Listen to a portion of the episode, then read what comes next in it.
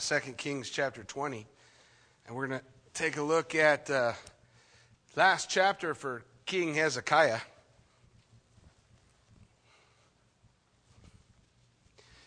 So, uh, as we do, and or kind of before we do, um, Monday and Tuesday was a real blessing. We had guys from uh, uh, the Mormon Research Ministry out here Monday and Tuesday. Uh, I know some people forgot or missed out, didn't get an opportunity to come. Um, if you'd like or interested in getting uh, some of their stuff, their books and stuff are available in the bookstore. But uh, if you'd like to hear what they were talking about, that's available on their website. So just holler at me and I'll make sure you guys get it. Thanks, brother. Um, so tonight, as we uh, open God's Word, I'm kind of excited because kind of wrapping up Hezekiah's life, and and uh, I don't know if I teach just like everybody else. I don't think I do, but a lot of times people go through Hezekiah, and they, everybody you know promotes Sennacherib. Remember the battle against Sennacherib, the big army outside. Hezekiah comes, lays it all out before the Lord. You know, says, God, help. You know, we can't save ourselves. We can't do anything for ourselves. And he lays it all before him, and the Lord answers his prayer, sends one angel who comes through the army, 185,000 men, and wipes them all out. The next day, the whole army's gone. Sennacherib runs back home, and a few years later is killed by one of his sons in the temple of his God. And that's how chapter 19 ends. And then chapter 20 comes, and I think we sometimes, some of us preachers can do a disservice to Hezekiah when we come to that. Chapter 20 comes right on the heels. The, the way that the scripture is laid out for us, we're probably talking the same period of time. So, not years have passed. The battle has just been won. The angel had slaughtered the army of Assyria, which really paves the way in a few years for Babylon to take over as the, the ruling power of the world. And Sennacherib runs home, and about that time, that same time, it says, in those days, Hezekiah was sick near death. Hezekiah gets sick. Probably he was sick during the whole deal with Sennacherib. Probably was sick during that time, but at the end of that time, you remember when uh, Sennacherib made all the charges he made, that, that Hezekiah sent word to Isaiah, the prophet, same Isaiah in the book of Isaiah. In fact, you can read some of this in Isaiah, I think it's around chapter 38, somewhere in that area. Uh, Isaiah talks about these same stories. And so Hezekiah sends for him. Isaiah comes, gives him the word of the Lord for Sennacherib, gives him the word of the Lord for himself, and now he's sick. And as long as Isaiah's there, might as well find out if I'm going to get better or not. And so the scripture says that Isaiah the prophet, the son of Amos, went to him and said to him, Thus says the Lord, set your house in order, for you shall die and not live. So Isaiah tells Hezekiah, You're going to die, brother. Now, about this point, I'll, I part ways with a lot of other guys. So Hezekiah cries out to the Lord. Most people, I don't know anybody who went in, hear from a doctor, get something tested, get something checked, and have the doctor say, well, you, you only got a couple weeks to live. You're going to die. I don't know anybody who comes out of that hooting. Woo! Great news. Oh, everybody's like Hezekiah. I haven't met anybody yet who hears that news and doesn't cry out to God. What Hezekiah learned is so vital for us to hold on to because where did he go when things were impossible in, in the world outside of him? He took it to the Lord, right? 185,000 against, I can't even muster 2,000. Uh, we're going to get slaughtered. What am I going to do, God? He takes it to the Lord, and the Lord delivers. Where are you supposed to take it if now the problem's within your body and you can't do nothing to help it? Where are you supposed to take it? But there are some people who say Hezekiah should have just accepted this. He should have just accepted this and died. And he never would have fathered the son Manasseh that he has, who ends up being probably the worst king Judah has. You know what happens when you start messing with time? You ever seen those time travel movies? And the guy goes back to try to change one little thing, and he does something and, and creates a whole bunch more chaos. You guys ever seen those? Like every time travel movie ever. That's how it works. Well, if you buy that, Hezekiah should have accepted this was God's perfect will. Uh, you know, I'm not a big, perfect, permissive guy. Sorry. So, you know, I'm not, I'm not sold on that concept. But they say, well, God's perfect will was for Hezekiah to die there, and then he would have never fathered Manasseh. Was just one small problem. Uh, he was the last of the line of David, so the line of David would have ended. And there's this little guy who's going to be born, uh, you know, a little while later in a place called Bethlehem. You remember him? His name's Jesus. You remember what line he's from? That would be David, right? Kind of necessary that the Davidic line continues, don't you think? Up until this time, Hezekiah has no children. None. When the word says, set your house in order, it means go find a successor for your throne. You're not going to live. So that's the end of the Davidic line. It'd be over. But Hezekiah takes that news to the only place he can take it. And I will never fault Hezekiah for asking God to heal him, to deliver him. You know anybody who doesn't ask for that? So I don't know, I don't, you know, I don't really understand where the, the point of view comes from, but the idea that, you know, well, I think it, I think what it does is it makes us stop praying for crazy things. What do you mean? Well, God told him he's going to die, so he shouldn't pray to be healed. Or the doctor said, you're not going to make it, so you shouldn't pray. Or we should just go and pray one time, right? We should just pray one time, Lord, deliver, and if He's going to deliver, He'll deliver, and that's it. The only problem with all of those concepts is they're not biblical. They're not biblical. We sometimes, I think, can be like little children who don't get their way. And when we don't get our way, we struggle and pout and whine and say, well, I'm not going to pray no more. I'm going to stop doing that stuff. You know, that prayer stuff, I don't, I don't know that that prayer stuff really actually does any good. I don't know if it really actually helps. we have, uh, we have a, a, a, couple of books. I've been talking to you guys in the past about fasting. We got uh, several awakening books are, are, back in the bookstore. Uh, we got another 20 today. Um, and I also have a book in there called Wrestling Prayer because I think um, I think one of the things that uh, they talk about one of the things they talk about in in the book um, wrestling prayer is that concept of how am I going to deal with praying for the impossible because you work your way through the scripture and you're going to have a hard time not finding places where people had to pray for the impossible. Are you? Uh, seems like uh, everywhere where somebody was praying. And, uh, and I'm reminded in this book, I just wanted to share this, this one quote with you. It says, Soldiers fight with bullets and bombs, boxers fight with punches, talk show hosts fight with words, politicians fight with power and social leverage. But we are supposed to be different. Our fight is a different one, and our method of fighting is very unique it's prayer.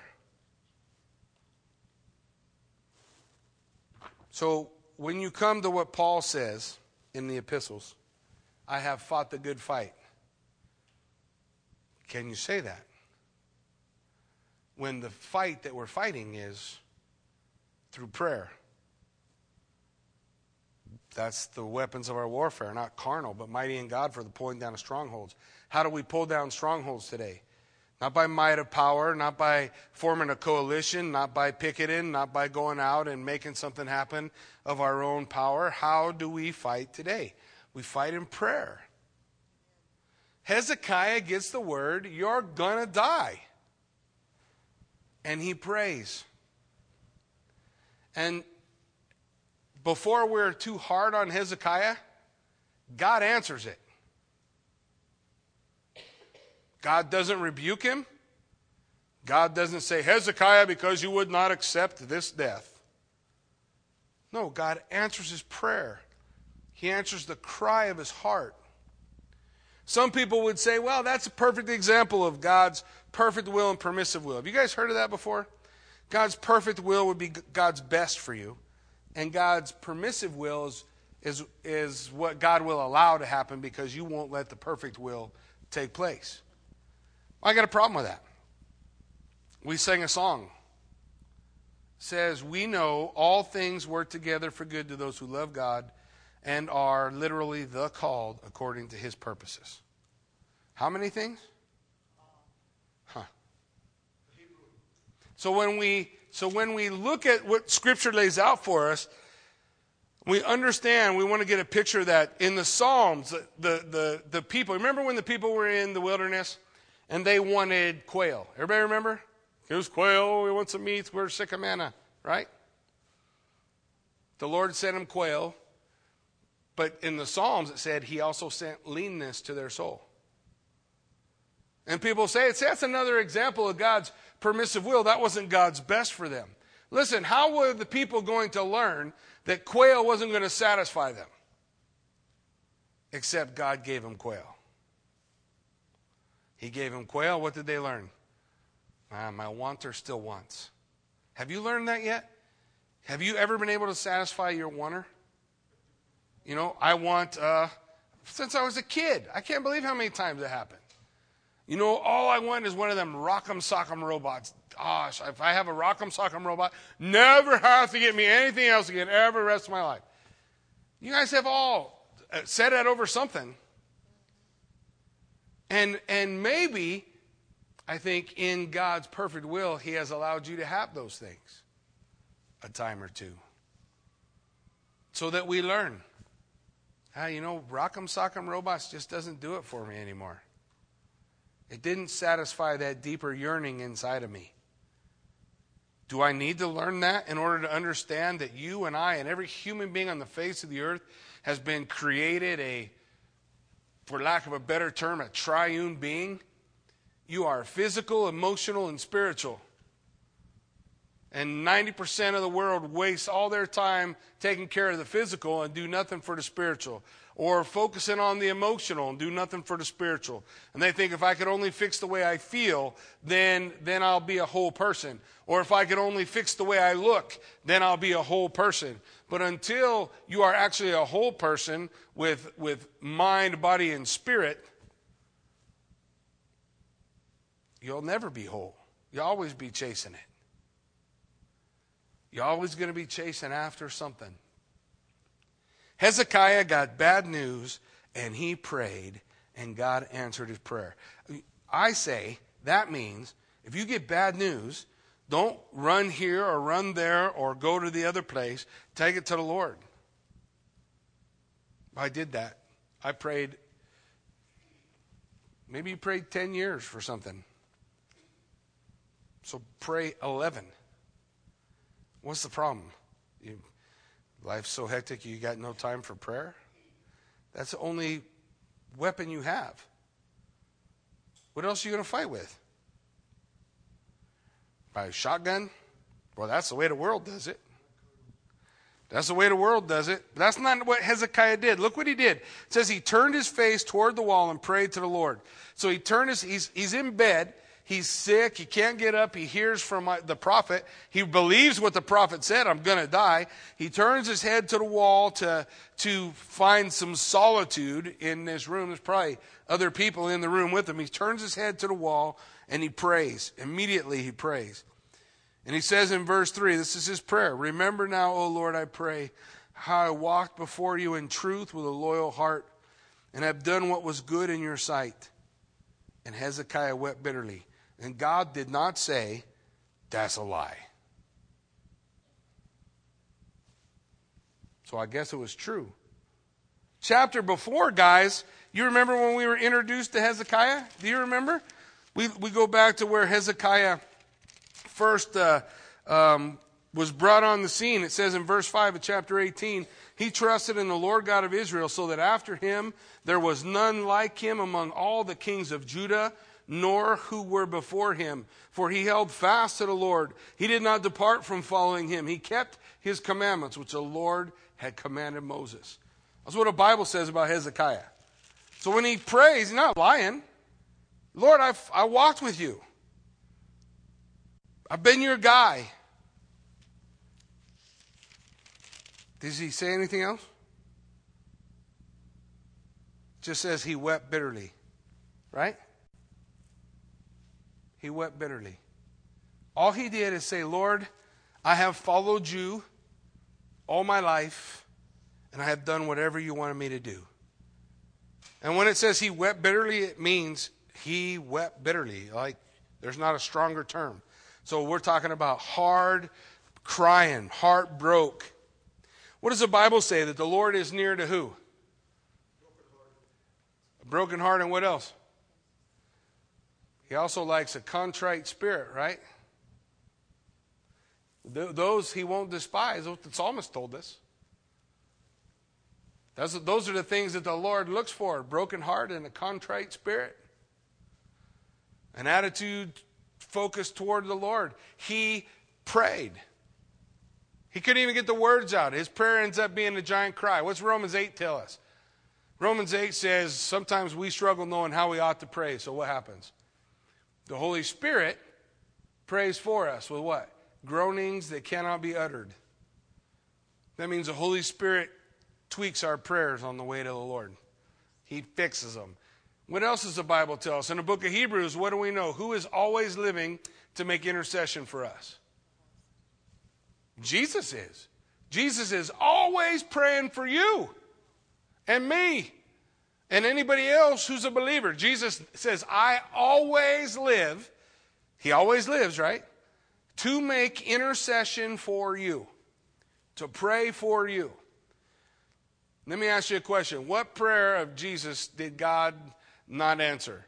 What prayer that Jesus prays for you is not going to be according to his name, according to his character?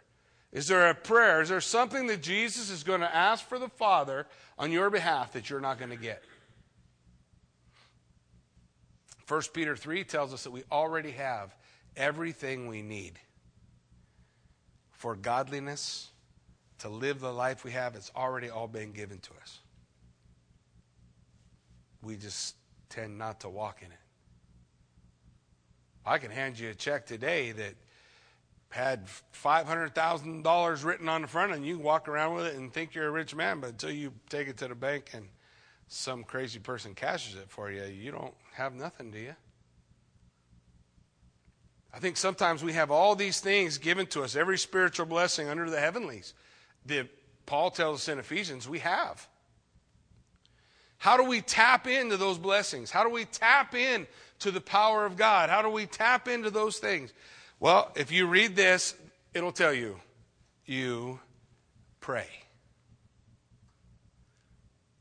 But the number one most neglected discipline in a Christian's life is prayer. I when I was at the leadership conference, I picked up a book uh, it's the prayer journal, uh, uh, George Mueller. You guys know George Mueller? George Mueller got a crazy idea. He, his crazy idea was I'm going to start an orphanage, and I'm not going to tell anybody what I need. I think God wants me to do an orphanage, and God knows what I need. So I'm just going to pray until it happens. So he prayed until he had a house. He prayed until he had the money to start it. Then he realized in his prayer journal, I forgot to pray for kids. He, when the time came to open, he didn't have any kids, so he started praying for kids. The kids came. Every time, I want you to listen to this. Every time he needed money, every time he needed food, he never told anybody. He told God and waited for it to come. And he ended up somewhere in the neighborhood of eight different houses and more than 10,000 orphans and never once asked anybody. He just prayed and God did it. And I think we think that's so wild. How could something like that really happen?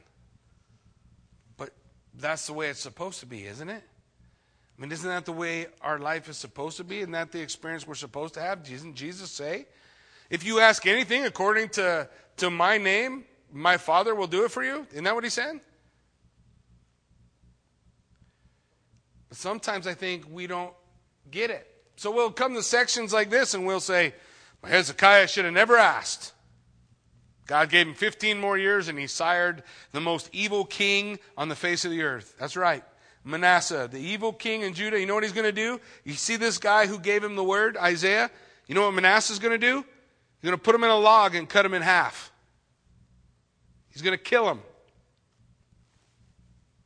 Man, he should have never let that guy live. There's just one other sad note. If you take Manasseh out, you take Josiah out too. You take Josiah out and Manasseh out, you take you take that lineage of Christ. Man, we want to we want to give God space to work. God's going to give us everything we need in order for you and I to be able to arrive home safe. Do you get that? God's desire is for you to get to heaven with Him, spend eternity with Him. That's His most important thing. Because once you get there, you're going to realize all the, all the hard things that we had, no matter how bad they were, all the hard things we had are, are not even worthy to be compared with the glory you have in His presence, with the beauty that you have in, in the presence of, of Almighty God for eternity. That's what Paul tells us. Not even worthy to be compared with the glory which shall be revealed. Yeah, that's every other case except mine. As my case, it's worse. My issue is, is bigger. My struggle is more. I'm not saying your struggle might not be hard, and I'm not saying life may not be difficult, but I am saying it's not worthy to be compared with the glory, the good, the majesty, the beauty that you're going to experience in the presence of God. And so God's going to allow into your life whatever it takes to help you get home. Whatever you need to make it home, or whatever your neighbor needs to make it home, or whatever your children need to make it home. That's what he's going to allow. That's what he's going to bring. That's what's going to happen. Well, look what happens verse 4. It happened before Isaiah had got out of the middle court. So Isaiah hasn't even got out. He just left. King Hezekiah is crying. He's praying. Um, he walks out the door, doesn't even make it to the middle court.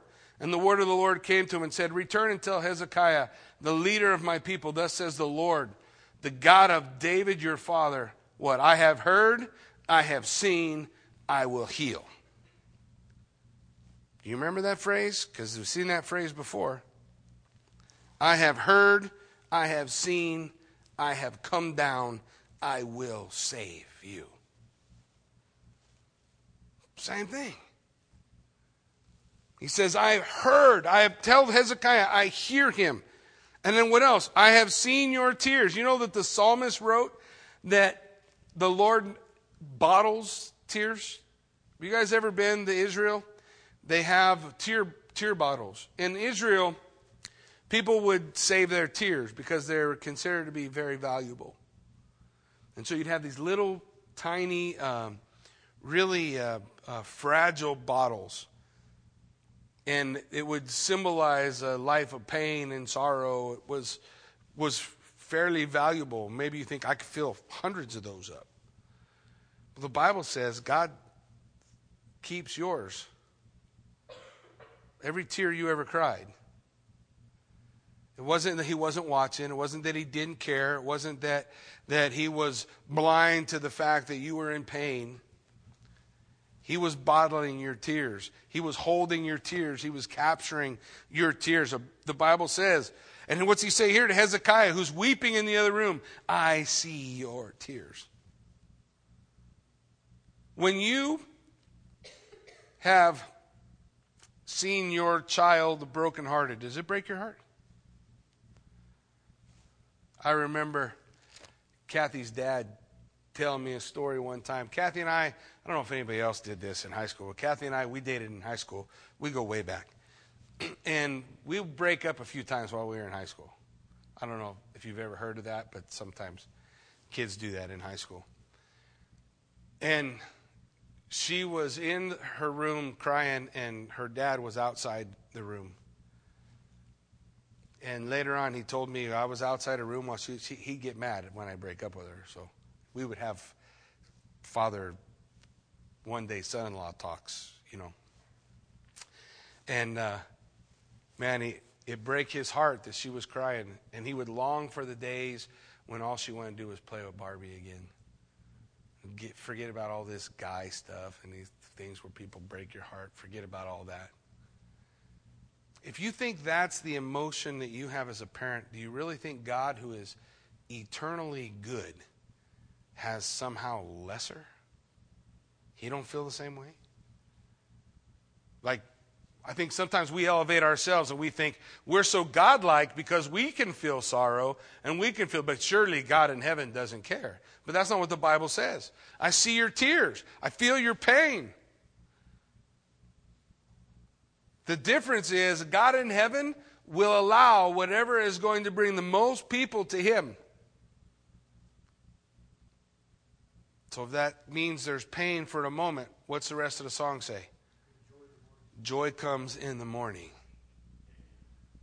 Once I have you home with me, it's all going to be okay. That's the cry of a father who loves you, not a father who's trying to destroy you. How far had he got? He, he just got out of the house. He's still in the front yard. And God says, Isaiah, go back. Tell him, I hear him, I see his tears, and I have healed him. He's not going to die. He's not going to die. Return and tell Hezekiah, the leader of my people, I heard your prayer, I've seen your tears, I will heal you. On the third day, you will go up to the house of the Lord. That means you couldn't go into the house of the Lord if you were sick or stuff was wrong. So he's saying by the third day, you're going to be perfectly fine. By the third day, how many? You know how many times that number comes up, by the way, in the Bible? Third day, three days. Does that remind you anything? No. Keep reading. You get to the end of the book, it'll make more sense. On the third day, you will go up to the house of the Lord. And I will add to your days 15 years. I will deliver you and this city from the hand of the king of Assyria. I will defend this city for my own sake and for the sake of my servant David. He says, Not only am I going to save you, I'm going to save the whole city. I'm going to save everybody. Assyria is not going to get to you. Nobody's going to touch you. I got it all covered. That's what he tells them. Does that sound like a rebuke in there anywhere? What are you doing praying to live any longer? You listen, if you don't learn nothing else from me ever, for crying out loud, you pray to God for anything you want, anything you think you need, anything you want to see God do in your life, you pray. And you pray until something happens. You pray till God does it. You pray till God changes your heart. You pray until the situation changes, but you pray. You stay faithful and you say, I'm going to keep asking because that's what Jesus said to do. Men ought always to pray and not lose heart. He said, You keep asking until something happens. That's what Jesus said. So that's what that's how we are. So pray. God's a big God. If He don't want you to have it, He'll say no. If He wants you to have it, I think He'd like to see you live your life a little bit in faith. Asking. Because that's what Jesus said. When the Son of Man comes, will I find faith on the earth? Will anybody be praying? Or will everybody have given up by then? Well, he prays, God hears. He's going to give him 15 years. So Isaiah said, Take a lump of figs. And they took it and laid it on the boil, and he recovered.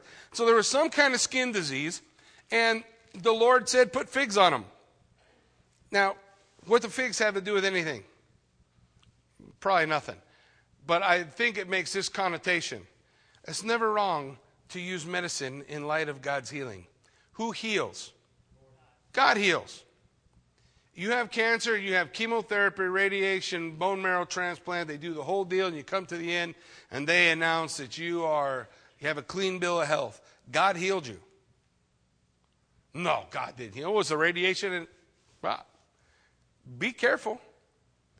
Once, Hez, well, not Hezekiah, once Nebuchadnezzar, he looked around and said, Man, look at all this stuff I did. And God taught him how he didn't do it. Who do you think gave men wisdom for medicine? Why does it work for some people, not for others, if it's a cure all? it's no guarantee, is it? No guarantee. Cassie, who's the little 11 year old girl we've been praying for, you guys remember? She has cancer. It is a really rare cancer, only in 1% uh, of any children who get cancer. Uh, there's no cure for it. So all they can do is cut it out. It's currently in her leg, in the bone. So what they're going to do is cut the bone out of her leg and graft in a cadaver bone, so she'll still have a leg. And the because she's so young, the prognosis is pretty good. 85% chance she'll live. That's pretty good odds from a doctor. Unless that bone cancer, when it starts to come, it, it has a tendency to metastasize quick. And the first place it goes is the lungs. And if it's in the lungs, then everything changes. But we don't know yet. Is it in her lungs or not? I don't know. Do you know how I'm going to pray? Lord, keep it out of her lungs. And in a week or two, when we get the word, and, and if they say it's not in her lungs, you know what I'm going to say? Thank you, Jesus. Who gets the glory for that? He does. And then what? I still got a lot of praying to do, right? Because it's still in the leg.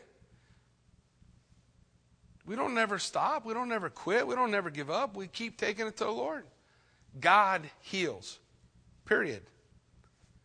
The only way anybody is able, ever able to bring any kind of healing is because God wrought it through them. So we pray. They use figs. Okay to go take medicine. It's okay to go do chemo. You hear all the time people uh, saying, well, we're praying and we're not going to take any medicine. How do you know God's not going to use medicine? He, he rubbed mud on a blind guy's eyes. He put figs on Hezekiah. That's not the only time he did this kind of stuff. Why did he do that stuff? He did that stuff to tell us it's okay to take medicine. You guys heard that story about the guy, the floods happening? And he says, Lord, save me. And the guy comes by in a boat. I'm jumping toward the end of the story. You know what I'm talking about? And the guy in the boat says, Hey, mister, you want to get in the boat? No, I'm waiting for God's going to deliver me. And then the last, there's a helicopter coming. Hey, mister, floodwater's getting really deep. Nope, I'm waiting for God to deliver me. Then he drowns. And he goes to heaven and he says, Lord, where were you? And the Lord says, I sent a boat and I sent a helicopter. You wouldn't get in any of them. Look, the only way that God moves is not in, in the big show. Um, can God work in the big show, some huge miracle? Sure, He can. Can He work in the natural too? Yeah, He's God, isn't He? He's God. So we, we put those things out to Him, we lay them out to Him, we ask God to move, and we don't stop, ever ever. We pray. We, and we keep praying. Well, it says Hezekiah said to Isaiah, What is the sign that the Lord will heal me? That I shall go up to the house of the Lord on the third day. So he's asking for confirmation. Now, this seems weird to us, but I think it was Ahaz. There's a wicked king who, I'm not asking God for a sign. I don't want nothing from the Lord. That was his attitude. Hezekiah is never rebuked. Hezekiah says, Man, Lord, can I, would you give me some confirmation that you're going to do it? Would you give me a sign so I know you're, you're, this is really going to happen? It's not just, you know, my mind trying to tell me I'm going to be okay or Isaiah, because we do that, don't we? Oh, I think that's just my, my voice in my head telling me that. Don't we do that? So he says, Will you give me confirmation? So Isaiah said, This is a sign from the Lord that the Lord will do the thing which he has spoken. We, do you want the shadow to go forward 10 degrees or backward 10 degrees? God is going to turn time forward or backward. So he says to him, What do you want him to do? it cracks me up because I think both of those are pretty incredible things to see God do. Look, it says, uh, so Hezekiah said, it's an easy thing for the shadow to go down 10 degrees. What? That don't seem easy to me to turn time forward. Look at a sundial. It's an easy thing for God to move the shadow 10 degrees forward. I don't know. I, they seem both amazing to me. but he says, I want him to move it back. That's roughly turning time back 45 minutes on the sundial.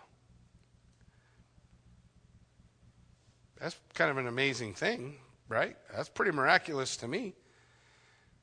So Isaiah the prophet cried out to the Lord, and he brought the shadow 10 degrees backwards, by which it had gone down on the sundial of Ahaz.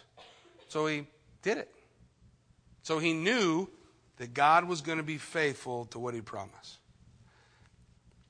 Now, what happened to Hezekiah those 15 years? I want you to don't just focus on, people often just focus on Manasseh.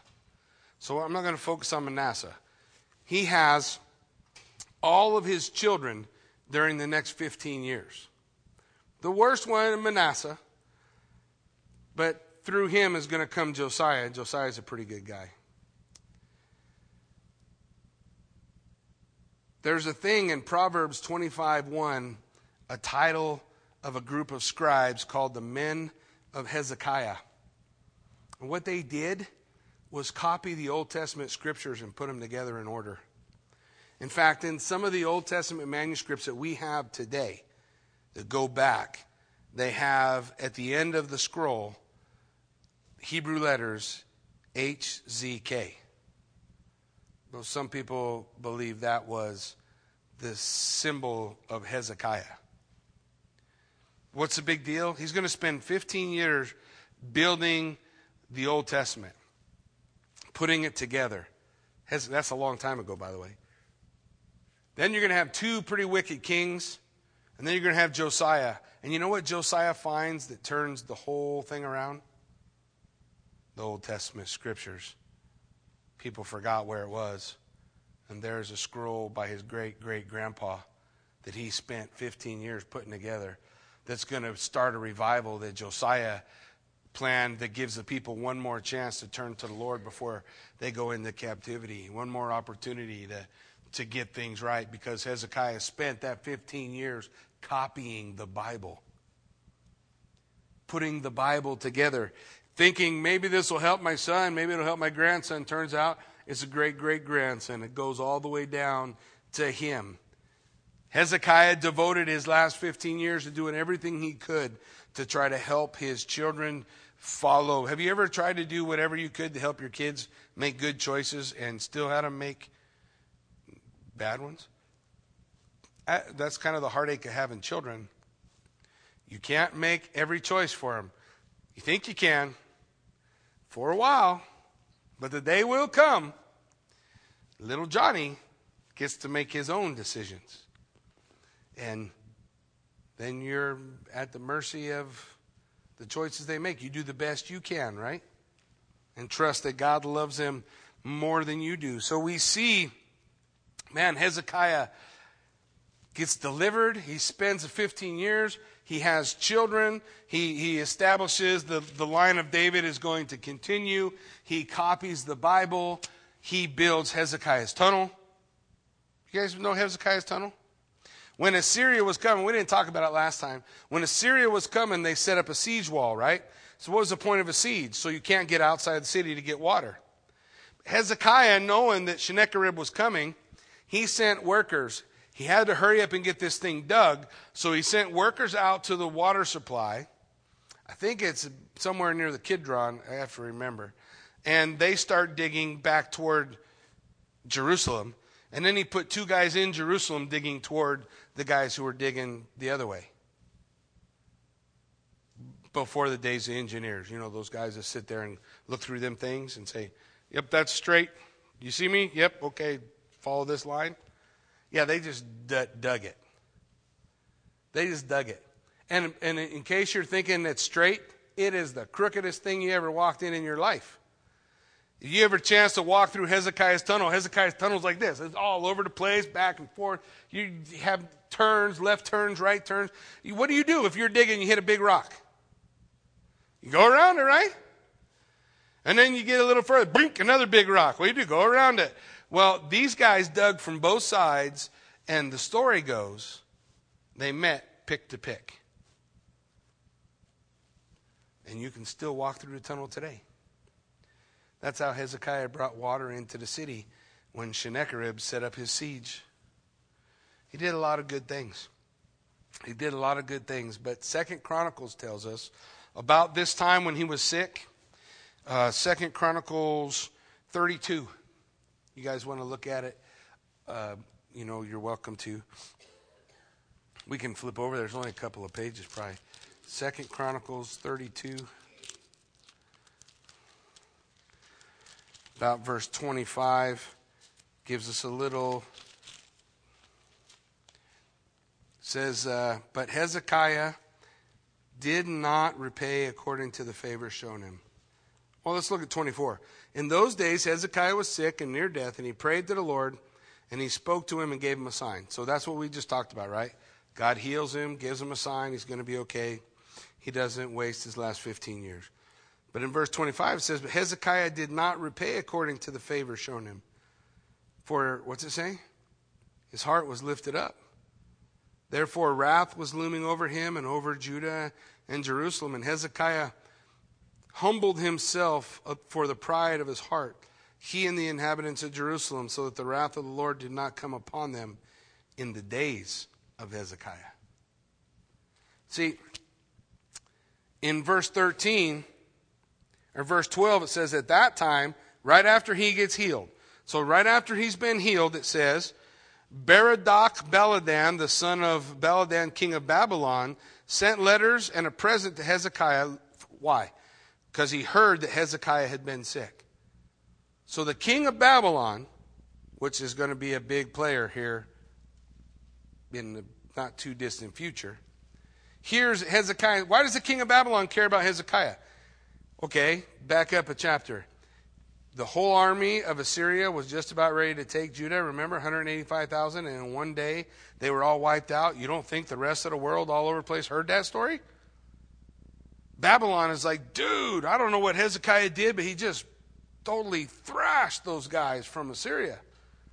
So he sends him a letter, man, I heard you were sick. And, and so he starts to get this built up by, by what. Uh, these other kings and other people are saying about him. So these guys come to him in verse 13. It says that Hezekiah was attentive to them, and he showed them all the house of his treasures, the silver and the gold, and the spices and the precious ointment, and all his armory, and all that was found among the treasures. Uh, there was nothing in the house where in all the dominion that Hezekiah didn't show him. Do you hear him say why how he got better? Is there anything in there where you hear him say how God delivered him from the armies? Second Chronicles tells us Hezekiah fell for the same thing we do. Listen, the scariest point in our life is not in defeat. The scariest point in our life is after a really big victory. Because then we can be built up with pride. So now you got the second most powerful nation in the whole world, Babylon, coming and they're building you up. Dude, I can't believe how you wiped out the Assyrians and, and you were sick and now you're better. Man, you are an amazing dude. And they're talking about how wonderful he is and what a great job he's done as a king. And he starts showing them all his stuff. Yeah, look at all the gold I got. And look at this and look at this and look at this. He doesn't say anything about the Lord. Does that mean he's a bad person? No, it just means it means he's a person like you and me. Isn't that what James said? Remember Elijah? We think all these great things about the prophets. What does James say? He was a man just like you and me. Did he ever despair of life? Did he ever want to quit? Did he ever want to stop, chuck it all? Sure he did. What about Jeremiah? Did he ever want to quit? Yep. What about Jonah? Did he ever want to quit? Yep. Lord, kill me. Ah, forget it. I want to die. What did Elijah say? Did he say something different than Jonah? Elijah said the same thing. Kill me, Lord. I don't want to live no more. This is too hard. What did Jeremiah say? Well, I thought following you was going to make my life better. They all say the same thing. Because they're just like us. They're just real, they're just people that God used who gave themselves to Him, who were willing to follow his precepts and his ideals, who were willing to apply the simple principles that God's word lays out, and God did great things through them. It says in verse 14 So Isaiah the prophet went to King Hezekiah. And he said to him, What did these men say, and from where have they come to you? So Hezekiah said, They came from the far country, from Babylon. And he said, well, what, have you, what have they seen in your house? And Hezekiah said, They've seen all that is in my house. There is nothing among my treasures that I have not shown them. So, so Isaiah said, Hear the word of the Lord. Behold, the days are coming when all that is in your house, what your fathers have accumulated until this day, will be carried to Babylon. Nothing shall be left, says the Lord. And they will take away some of your sons who will descend from you, whom you will beget. So we're talking about great, great, great grandsons. And they will become eunuchs in the palace of the king of Babylon. So Hezekiah said to Isaiah, The word of the Lord which you have spoken is good. For he said, Will there not be peace and truth, at least in my days? Well, what Hezekiah mean by that? Nobody really knows. Some people think Hezekiah was like, well, at least it's not going to happen in my time. I don't know if that's really Hezekiah's heart or not. I think probably he's just rejoicing in the fact that God's given him the grace to not, not bring judgment at that point, but now he knows judgment is coming. Really, is the word that Hezekiah has any different than the word you have from the Lord today? Is judgment coming? One day, right? Has Jesus given us a job until the day of judgment? What was that job? Go into all the world, make disciples of all men, baptizing them in the name of the Father, Son, Holy Spirit, teaching them the things that I have commanded you, and lo, I am with you to the end of the earth. It, that's what we're supposed to be doing, right? Judgment is coming. Hezekiah just knew it wasn't coming in his lifetime. I think he was thankful that, that he wasn't going to have to see it. But it doesn't change the, the job he had to do. Remember, 15 years, he wrote out the Bible. He tried to make sure that the things that the generations that were to come, that they would have the ability to make a choice. God never condemns someone because of their father's sin or their children's sin or their Everybody pays for their own, right? Isn't that what it says in Ezekiel? No longer shall you say the, the have the saying that the, the father ate sour grapes so the kid's teeth fell out. You don't pay it, you're not paying, you pay for your own sin. Your parents pay for their own sin. And your great great grandpa pays for his own. God told Hezekiah there was judgment day coming. Hezekiah rejoiced that it wasn't going to be one he'd have to see. But he spent the next 15 years trying to send something ahead for those who would be there. Are we preparing the soil for our kids? Are we preparing the soil for our grandkids? When I say that, I mean, are we preparing them spiritually? Are we providing opportunities for them down the line, or, or, or is our focus wholly on me getting by? Hezekiah knew judgment was coming. I know judgment's coming. I actually hope Jesus comes tonight before I finish and it's all over. That'd be really cool. But in the meantime, I got a job to do, right? The call, the fact that, that the rapture can happen at any moment is not a call to laziness or slothfulness. It's a call to Let's get cracking. We got a job to do. People need saved. People got to hear the, the good news of the gospel, right? People need to hear it. Is it our job to save anybody? We don't save a soul. Who saves them? Jesus does, right? Who no man comes to the Father except what? The Holy Spirit draw him. But what what I'm the mouthpiece, right? I have to look for that opportunity when when somebody stops in and and comes to my office and says, "Oh, my life is crazy and I don't know what I'm going to do." You know, nobody has to tell me. Tell them about the Lord. Sometimes they walk in just like that. Sometimes it's a guy pumping gas next to you. Sometimes it's a guy behind you in line at Chick fil A. or who's looking through the music section at Walmart with you. You never know where it's going to happen. But when it does, will you till the soil for the future generation to have an opportunity? You never know. You never know that that seed you're planting is not going to come back and touch your family somewhere, right?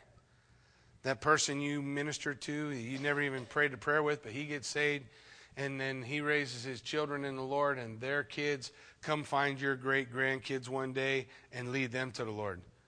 Where did it start? With the seed you planted. Do you understand what I'm saying? Always got to be doing what Jesus called us to do. Amen? Let's pray. Heavenly Father, Lord, we just thank you for the time we have to study your word. God, we thank you for the truth that your word teaches us. God, I pray that we would just lay hold of the concept of prayer, God, wrestling prayer, to, to never give up, to never quit, to never stop, to always be willing to pray. Lord, I pray that we would hear that on the highest day of the nation of Israel, Lord, you said, when you guys screw up, if my people who are called by my name will humble themselves and pray, turn from their wicked ways, I will hear their prayer from heaven and I'll heal their land. I think God is true and let every man be a liar. Lord, I pray you would teach your people to pray. Teach us to pray like the disciples said. Lord, teach us to pray. And that time that you give us every day, every moment, every minute, that we wouldn't waste it. Guard us from the trip hazards of pride and being puffed up because, you know, God used you in a mighty way. Rather, Lord, I pray that, that our focus would just wholly be on watching you glorifying you, raising your name up, pointing people to Christ. That we would till the soil. Because somewhere out there is a person we share with that may in turn share with one of our kids or grandkids or somebody else. And if I'm not faithful, then who will be? Lord, I pray you teach us, Lord God, to take it seriously, to do what you're calling us to do to realize Hezekiah is just a man like me. Problems with pride, problems with other things, but able to see the might of God work through his life. Elijah is a man just like me. Sometimes feels like he wants to quit. But he's able to see the power of God move through his life. And every hero on the pages of Scripture is just like me feels the same weakness that I feel, but if he surrenders, if we submit ourselves to the Lord, if we pray, we can see the power of God released in our life. God, I pray that you would do great and awesome things as we look to you, Lord God, to move in our generation. And we give you all the praise for it. In Jesus' name, amen.